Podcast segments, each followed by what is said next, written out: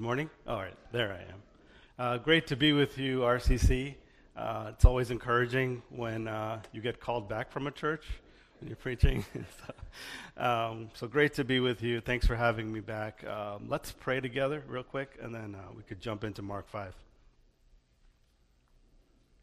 Our Lord, we thank you for the invitation. You said, Come boldly to the throne of grace. Thank you that it is a throne of grace and not of judgment. Thank you, Jesus, that you did go to the throne of judgment. So today, we just have the throne of grace. And would that grace flow downhill, as it always does, uh, right into our hearts, and do what only you can do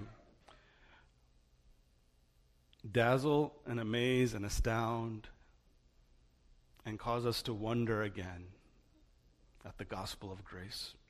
Would you do that, Lord? I cannot. None of us can. And so we just come broken and we come empty handed. Thank you that your word says, open your mouth wide and you will fill it. And so would you do that and fill us again uh, with the glorious gospel of grace? And to that end, we ask this in Jesus' name. Amen. Amen. Well, I don't know about you, but uh, since the pandemic, which I ignorantly thought that it was going to last a couple of months. Who thought it was just going to last a couple of months, right? Yeah, I, I thought that. Um, and unfortunately, I don't even know. Are we done or not, or if we'll ever be done? But uh, I felt a lot like um, Captain America at the end of the Avengers Endgame. Um, okay, I'll try not to spoil it, but I'm known as the spoiler, so I'm probably going to spoil it. But if you if you've seen it, right, the enemy Thanos seems to be winning, and he's he has supposedly destroyed like half of the world. And Captain America here in this in this scene, he he can barely stand. He's beaten up. He's silhouetted in light, as you could see there, with his shattered shield.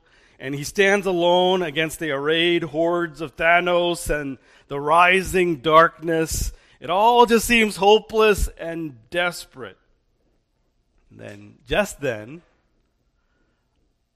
the voice of Falcon comes over Captain America's earpiece.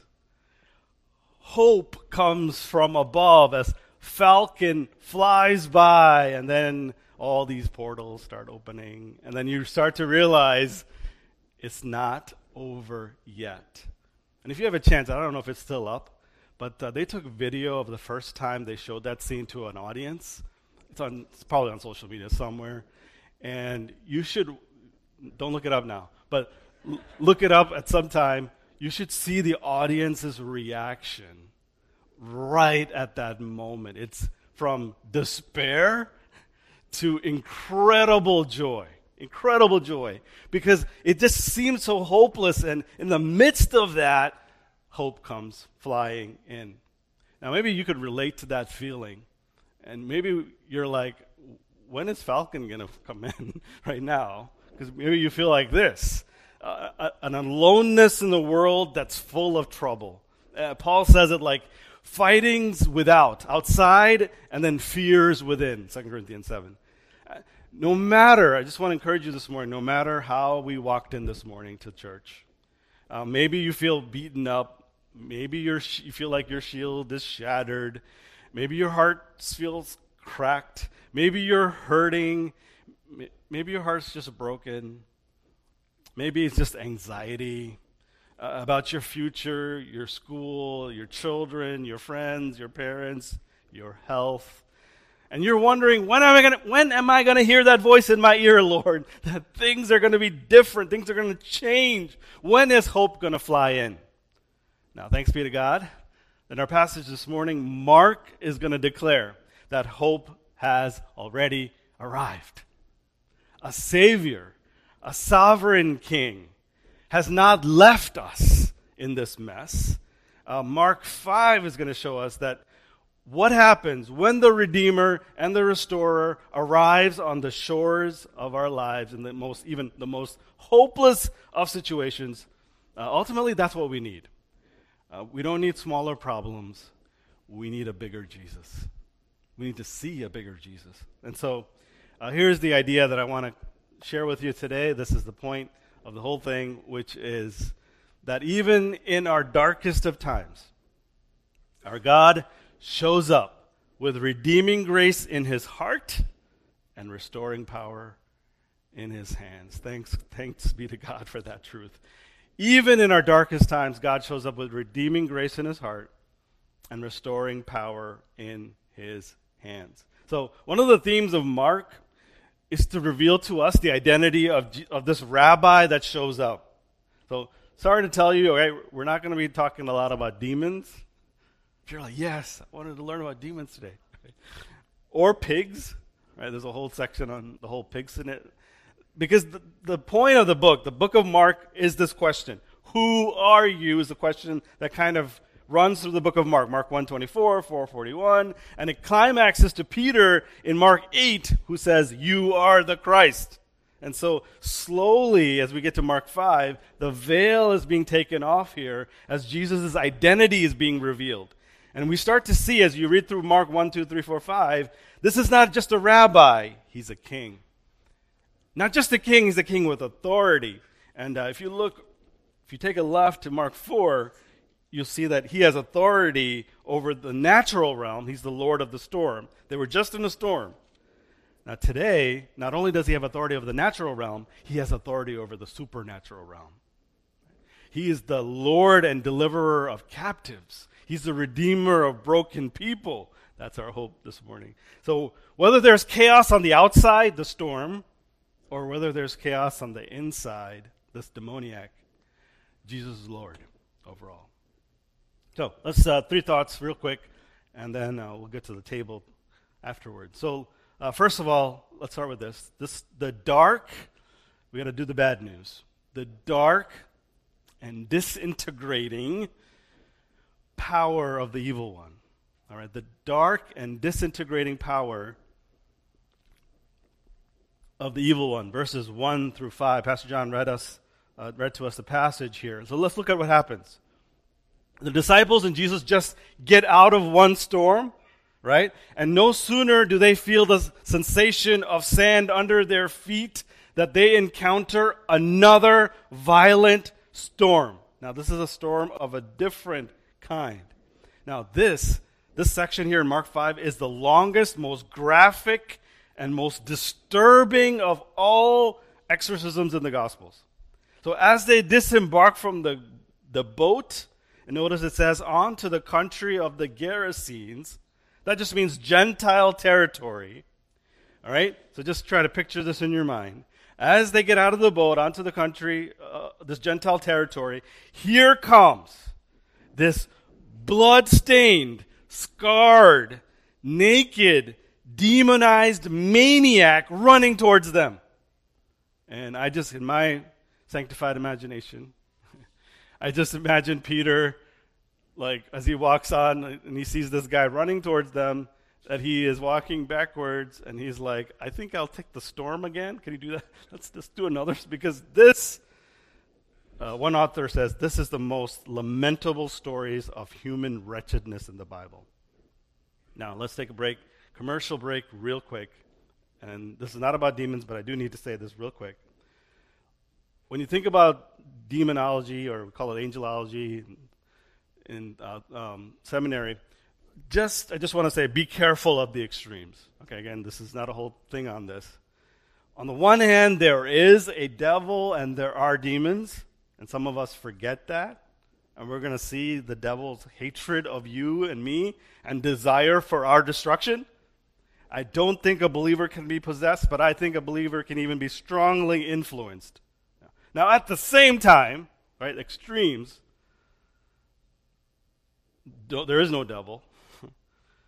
You can go the other side, and then every single thing is not the devil. Right?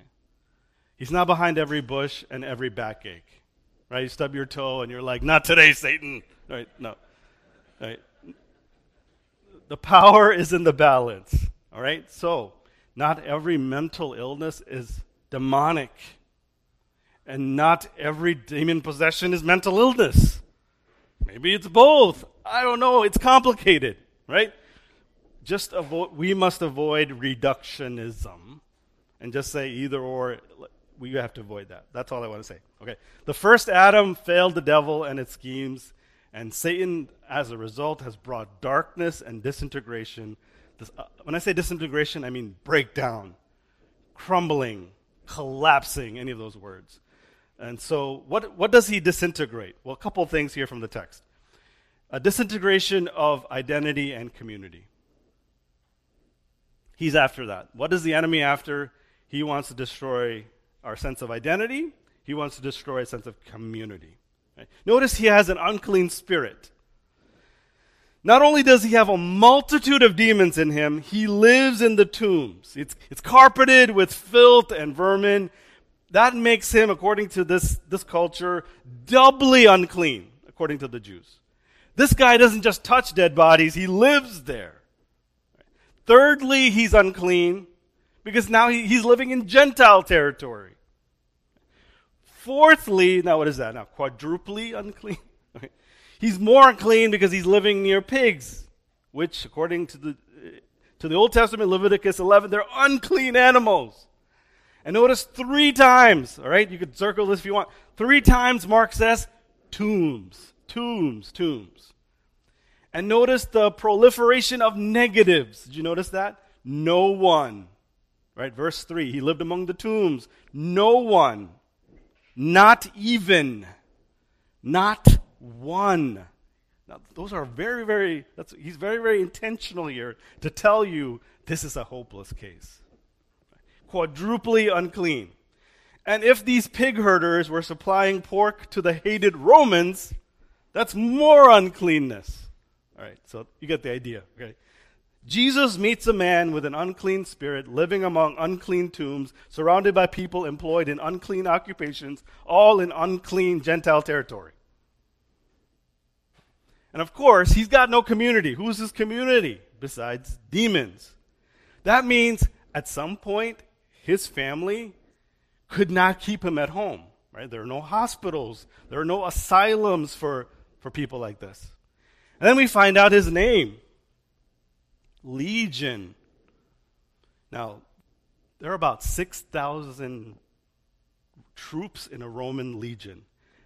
It's known for strength and power. Did you say 6,000? Yeah, 6,000. Now, I don't think this guy had 6,000 demons.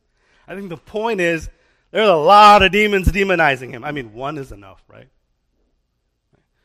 The family and townspeople, they probably tried to control him and shackle him. Notice, no one can bind him anymore, not even with a chain. He had often been bound with shackles and chains, but he would wrench the chains apart. He broke the shackles into pieces. No one again. No one had the strength to subdue them. So, with Herculean strength, he would break every chain you try to put on him. He's violent, he's uncontrollable, and people treat him and see him. This word subdue is often used for animals. And then he's acting like an animal. So, they live in fear and they've given up on him. So, they drive him off to wander restlessly in this wild hill country and to dwell in these caves. So his only companion, companions are demons and dead men's bones. He's an outcast. He's condemned to live out the days of his life alone with the decaying bones of the dead, and no one who loves him and no one to love. Now, how did he get here? This is somebody's kid, right? Somebody's brother, perhaps? Somebody's husband? Dad? I don't know. Somehow, somewhere, in some time past, the forces of darkness sought him out like a pride of lions seeking prey to rip apart the image of God in him. So there's a disintegration of community. He's alone, identity. And then there's one more thing that the text gives us there's a disintegration of our body, of the body. Satan's after dis- to destroy identity, community, and then your body. Notice at intervals during the night and during the day, you could see him among the tombs, and he will be wildly shrieking and cutting himself. Verse 5. He was always crying out and bruising himself with stones. Uh, cutting himself in the imperfect tense means this is repeated, Repeatedly, the man lacerated his body with stones, with these sharp flints. So his whole body is covered with scars. All right, the point is the powers of darkness, loved ones, it puts us in bondage by disintegrating our lives. See, holiness, all that means is God wants us whole, integrated. That's all it is. But due to our sin, we're falling apart. God wants us to have relationships and community, but the enemy works to isolate and disintegrate relationships and break them apart. So he's out to destroy your life. He's out to destroy your marriage. He's out to destroy your kids. He's out to destroy the church. He's, dis- he's out to pull it all apart. And also, he also wants to destroy the image of God in you by hurting your body. He hates your soul, and he also hates your body. They are all interconnected. So he loves when we overly obsess over our body. Constant weight checking, obsessing over clothes and looks, comparing yourself with others on social media, overeating disguised as comfort. He thrives on disintegration, tearing apart what God wants to put together. That's bondage. Uh, there's a story from um, a man named Rick Bragg. He, he says when he was little, he would watch, he saw a bird flying towards its own reflection in the side mirror of a truck.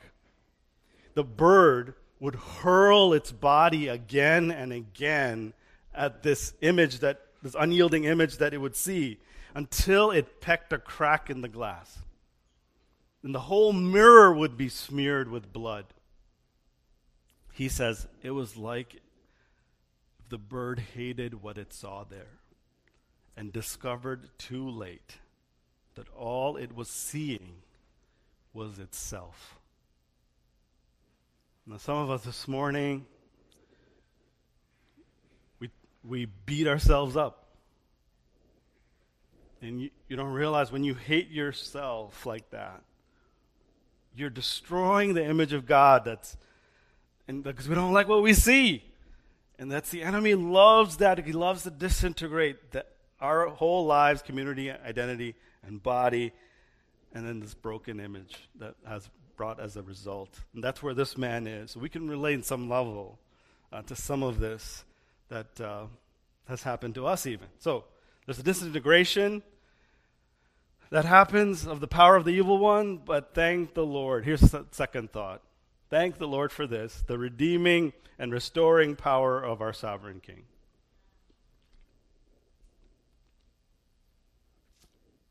Verses 6 to 13.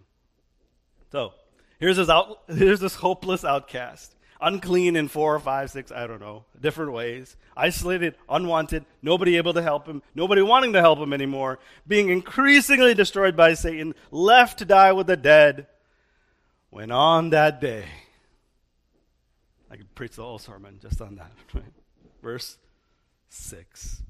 And when he saw Jesus from afar, on that day, he sees out in the water a lone boat appearing and making it to shore. And from the boat emerges the Lord. Bill Lane in his commentary says this is not about the demoniac.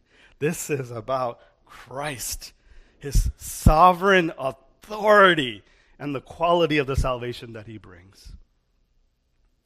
Uh, late author Brennan Manning, um, Brennan Manning, he struggled with alcoholism, and he would literally end up in the gutter.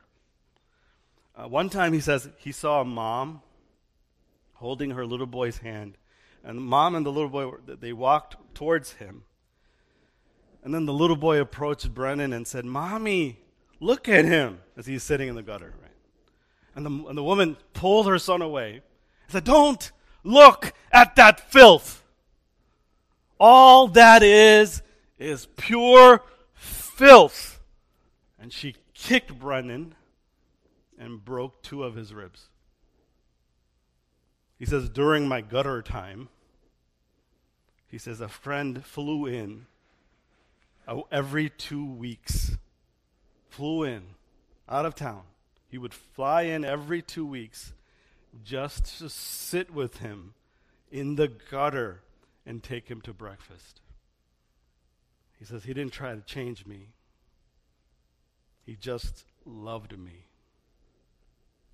Now, maybe today you feel a little bit like this demoniac. Right?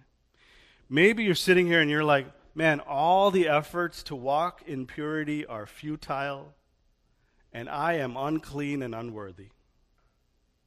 Maybe hopelessness has set in as you constantly live in the tombs of your addiction. Maybe it is self hate.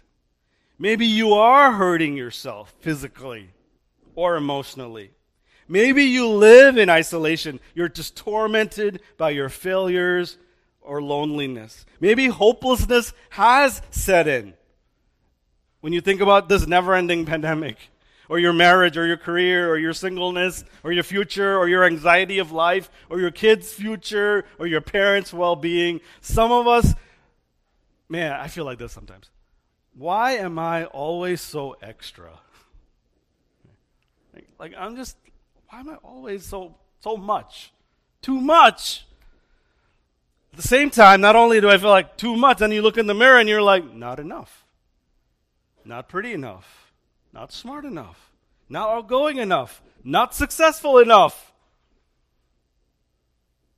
If that's any of you sitting here, not all of us, let me encourage you this morning. Let me encourage you this morning that there, as we fall apart and disintegrate among the tombs of our lives, there is one who arrives at the shore with sovereign authority and power in his hands. There is somebody who comes to the gutter that we find ourselves in and refuses to kick us or call us filth but instead draws near. There is one who is not too disgusted by our uncleanness and who would step ashore to meet us. There is one with far more grace in his heart than sin in ours. There is one who would sail through the hardest storms just to find us and rescue us. There is one who would calm, not only calm the stormy seas, but would calm our storm tossed soul. There's one who shows up with, with no sin that's too dark that he cannot dispel. There is one who shows up that is no match for the strongest bondage. And he comes to destroy the works of the evil one and set the captives free. He goes where nobody else wants to go. He delivers whom nobody else wants to deliver. Nothing happens until he arrives. But when he arrives, RCC, and steps onto the beachhead of our lives, there's nothing that can stop him from bringing his reign and rule over our lives. Amen. Listen, you are not too much for him. And he is always enough for you. Notice this demoniac is not sitting around like, Jesus, please help me. He is so far lost. He is so far gone. Jesus wants and desires our deliverance far more than we even want to be delivered. And notice he doesn't come in full PPE. Right? I'm not trying to make a political statement, please. Right? He doesn't come holding his nose. The demoniac sees Jesus in verse 6. And instead of falling on him as he probably has done to others who show up, he ends up falling down before him. See, the Greeks did this before their deified rulers. Slaves did this to their masters. So now the demons do it with fear and trembling in the presence of Jesus Christ, crying out with a loud voice. Verse 7, he said, What have you to do with me, Jesus? Son of the Most High God, I adjure you by God, do not torment me. So when co- demoniac meets divine, it's a no contest event here. Verse 7. This is comedic, this is comedy right here, right? Comedically, the demons first start commanding Jesus and then they try to exorcise him. I adjure you. Right? When someone tries to cast out a demon, the person always calls upon a higher power. So notice the authoritative word of the Lord. It's enough to banish and dispel a multitude of demons. The man who could not be bound by anyone is tamed with just a word. And notice Jesus says, Come out of the filth. No, Come out of the demon, far, far gone demoniac. Doesn't call him even that. I, we're calling him demoniac. Jesus says, Come out of the man. See what he calls him? People called him an animal. People called him a demon. People called him hopeless. Jesus humanizes him, rehumanizes him. That's what he does when he shows up. We call ourselves filth or whatever thing we have, addiction, whatever we have. Jesus rehumanizes him and redeems him. Now, the demons here, they know they can't stay with the man. They start begging Jesus frantically to be sent to the herd of pigs, verses 11 to 13. Uh, in other words, they don't want to be ultimately vanquished. Uh, they get evicted, so to speak, but they want to move somewhere else. They know their time's up, and then Jesus agrees. Right? There, there is no doubt that the boss in this story is clearly Jesus. And all of a sudden, the pigs go crazy. They run down the bank into the sea and drown. Now you're like, what is going on here? Why does Jesus allow this? Um, commentators go all over the place, and we can sit here. Let's see, Pro, you know, uh, reason one, and th- uh, we're not going to do that. All right, it's not, it's not clear. it's not clear. Perhaps you know the time for ultimate vanquishing of evil had not yet come. Right, the kingdom is here. The last Adam has arrived, bringing the new age, undo the first Adam's mess. But the kingdom's not here yet in full. So Jesus allows the demons to continue the destructive work, but not upon a man. I don't know. There's, there's lots of views on this. But maybe Jesus does this to encourage the man. Maybe Jesus is saying, These demons are never going to hurt you again. Look at what they have done to you, and if I, if I had not arrived, I have decisively delivered and restored you and given you visible proof. So the dark and disintegrating power of the evil one the power of the sovereign king. And lastly, why does Jesus do all this? He draws us in to send us out.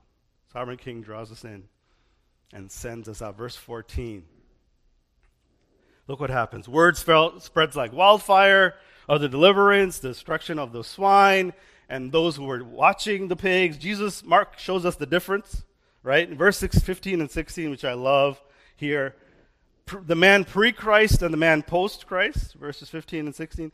Jesus, they came to Jesus, saw the demon possessed man, the one who had the legion, sitting there, clothed in his right mind, and they were afraid. Lane says this He says, The man whom neither chains nor men could restrain was sitting in a docile manner before Jesus. He who had terrified others as he ran naked among the tombs was now clothed. The one who was shrieking wildly and behaved violently now fully recovered. So radical was the transformation, the townspeople were stunned and frightened. This is a picture of discipleship and salvation, a restored individual sitting at the feet of Jesus. Now, at this point, you would be like, wow, revival. Revival service. Thousands turn to Christ. Headline. Nope.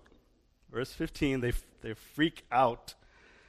So Jesus exposed the real demon here, which is their greed and love for the security of their wealth. That was worth more to them than Jesus. So in 17, he's, they're like, please leave. They seem more terrified over Jesus than they did with this man. Why? They're afraid of him, and I wonder if they're worried about Jesus hurting their business. They're saying, My pigs, my pigs, those pigs. Pigs were more important to them than the man's soul. And Jesus is saying, All the wealth in this world is not worth one human soul. So look, so the demons ask Jesus to send them to the pigs. He listens. The people ask Jesus to leave. He listens. The former demoniac man asked Jesus to go with him. Did you see that? Can I go with him? Uh, verse 18, he begged him that he might be with him. And Jesus says, No. What? Jesus, Jesus is un, unmanageable, and I hate that.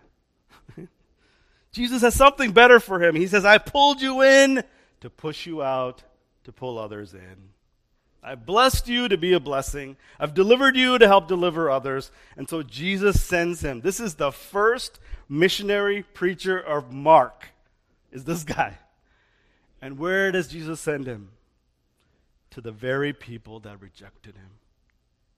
Go home to your friends. What? And tell them. That this is all evangelism is. Tell them how much the Lord has done for you and how he has had mercy on you. A Gentile to the Gentiles. His mission? Just tell them what I did for you and how I had mercy on you. Help them see the reality of my touch in your life. That's all evangelism is. That's all. That's why he meets us in the tombs. As he rescues us, as his grace astounds us, we can't help but just go tell people what he's done for us. He's had mercy on me, and that's all I know. yes, apologetics is great. Learning as much as you can is great. Understanding culture, yes. Exegete, everything, perfect, w- wonderful. But this is all it is. Hey, he had mercy on me. Amen. That's all. Right. Now, you might be thinking, Robin, man, I would share my story if it was like this guy's. Right? It's incredible. I mean, this demoniac is running around saying, Do you know what Jesus did for me? He came all the way to this to my shores and he reached down and rescued me. I was lost, I was crying in agony, I was cutting myself, I was in the tombs, and with a word, he delivered me. Everyone marveled. And you're like, Yeah, if I had that story. Uh, if I had that story, yeah. But if you are in Christ this morning, your story blows this story out of the water. What? My story? Yes. In our story, if you know Jesus Christ as your Savior this morning, in our story, by the end of Mark, that's where our story starts. The end of Mark, Jesus is actually treated like this demoniac. He comes further than the shores to love me. He disembarked from heaven and he headed straight to the tombs where I belonged. And nobody came for him. He was forsaken. You know, he was crucified. Where was he crucified? Outside the city. Do you know what's outside the city? By the trash heap. Treated as filth. He goes into the tomb and walks out, right out, so you and I could be rescued out. He is excluded and rejected. Why? So you and I this morning are included and accepted into his family. This man is stripped naked. Jesus says, I was stripped naked so that you would be clothed in my righteousness without any shame. He was pinned down in chains so we would be set free and sitting at his feet. Now, if that's happened to you, if that's your story, that beats all those other stories in the world, loved ones. That does. Let me close with this. Richard Selzer, in his book Mortal Lessons, uh, he was watching a woman who just had surgery on her face. The surgery on her face left her disfigured. And as she's sitting there, uh, her husband is right next to her. And then husband walks in right after the actually the husband walks in right after the surgery and uh, he's the Richard Selzer is his doctor and he's watching this interaction. Right? So her face is all disfigured, her husband is walking in and seeing her for the first time. And he says, I stand by the bed where this young woman lies, her face post operative, her mouth is twisted and palsy, it looks somewhat clownish. A tiny twig of the facial nerve, the one to the muscles of her mouth, has been severed. She will be this way from now on. He had to remove the tumor in his, her cheek, so he cut the little nerve. Now, the husband is in the room. He stands on the opposite side of the bed, and together they dwell in the evening lamp. He says, lamplight. He says, isolated from me. This moment is a private one. He and this wry mouth that I have made, they gaze at each other so generously, so lovingly. And the young woman speaks. And she says, Will my mouth always be like this? And she looks at me, the doctor, she says, I, Yes, it's because the nerve was cut. She nods and is silent. And then the young man, the husband, smiles. At once he says, I know who he is. I understand and I lower my gaze. One is not so bold in an encounter with God. Unmindful, he says, the husband bends to kiss her crooked mouth. I am so close, and I can see how he twists his own lips to accommodate to hers and to show her that their kiss still works. RCC, uh, you and I are disfigured. We don't deserve love. 2,000 years ago, Jesus Christ, God became man, bent down from heaven, twisted himself, leaned towards humanity, and expressed his love for you and I, very broken people. So now he comes and meets us at our smaller tombs. You think he went to that big tomb, the ultimate tomb that could have destroyed us, and now he says, Oh no, now the tombs that you're in, sorry, that's too much for me. No. He, if he went through that for you, our sin is not too much, our darkness, our aloneness, our hatred. So we can collapse at his feet this morning. And then as he overwhelms us with his grace, he will send us out to sh- tell people about this love that came for us. You can do that. Not, th- not in spite of the fact that you're such a mess and now you're healed. No, but because you're such a mess. And no matter how messed up you are, we plunge that messed upness into the grace of Jesus Christ. And that is the kind of person God uses. Let's pray.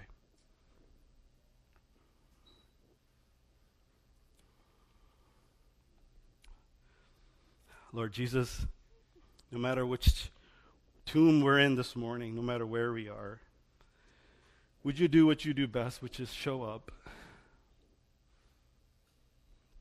And I thank you that there's no sin too dark. There's, n- there's no tomb too, too hard to get to that you will not show up and bring restoration, deliverance. Would you do that for us this morning as we go to the table now? Would you meet us as we see your broken body? We thank you that it was for broken sinners, that you broke your body so you could make us whole.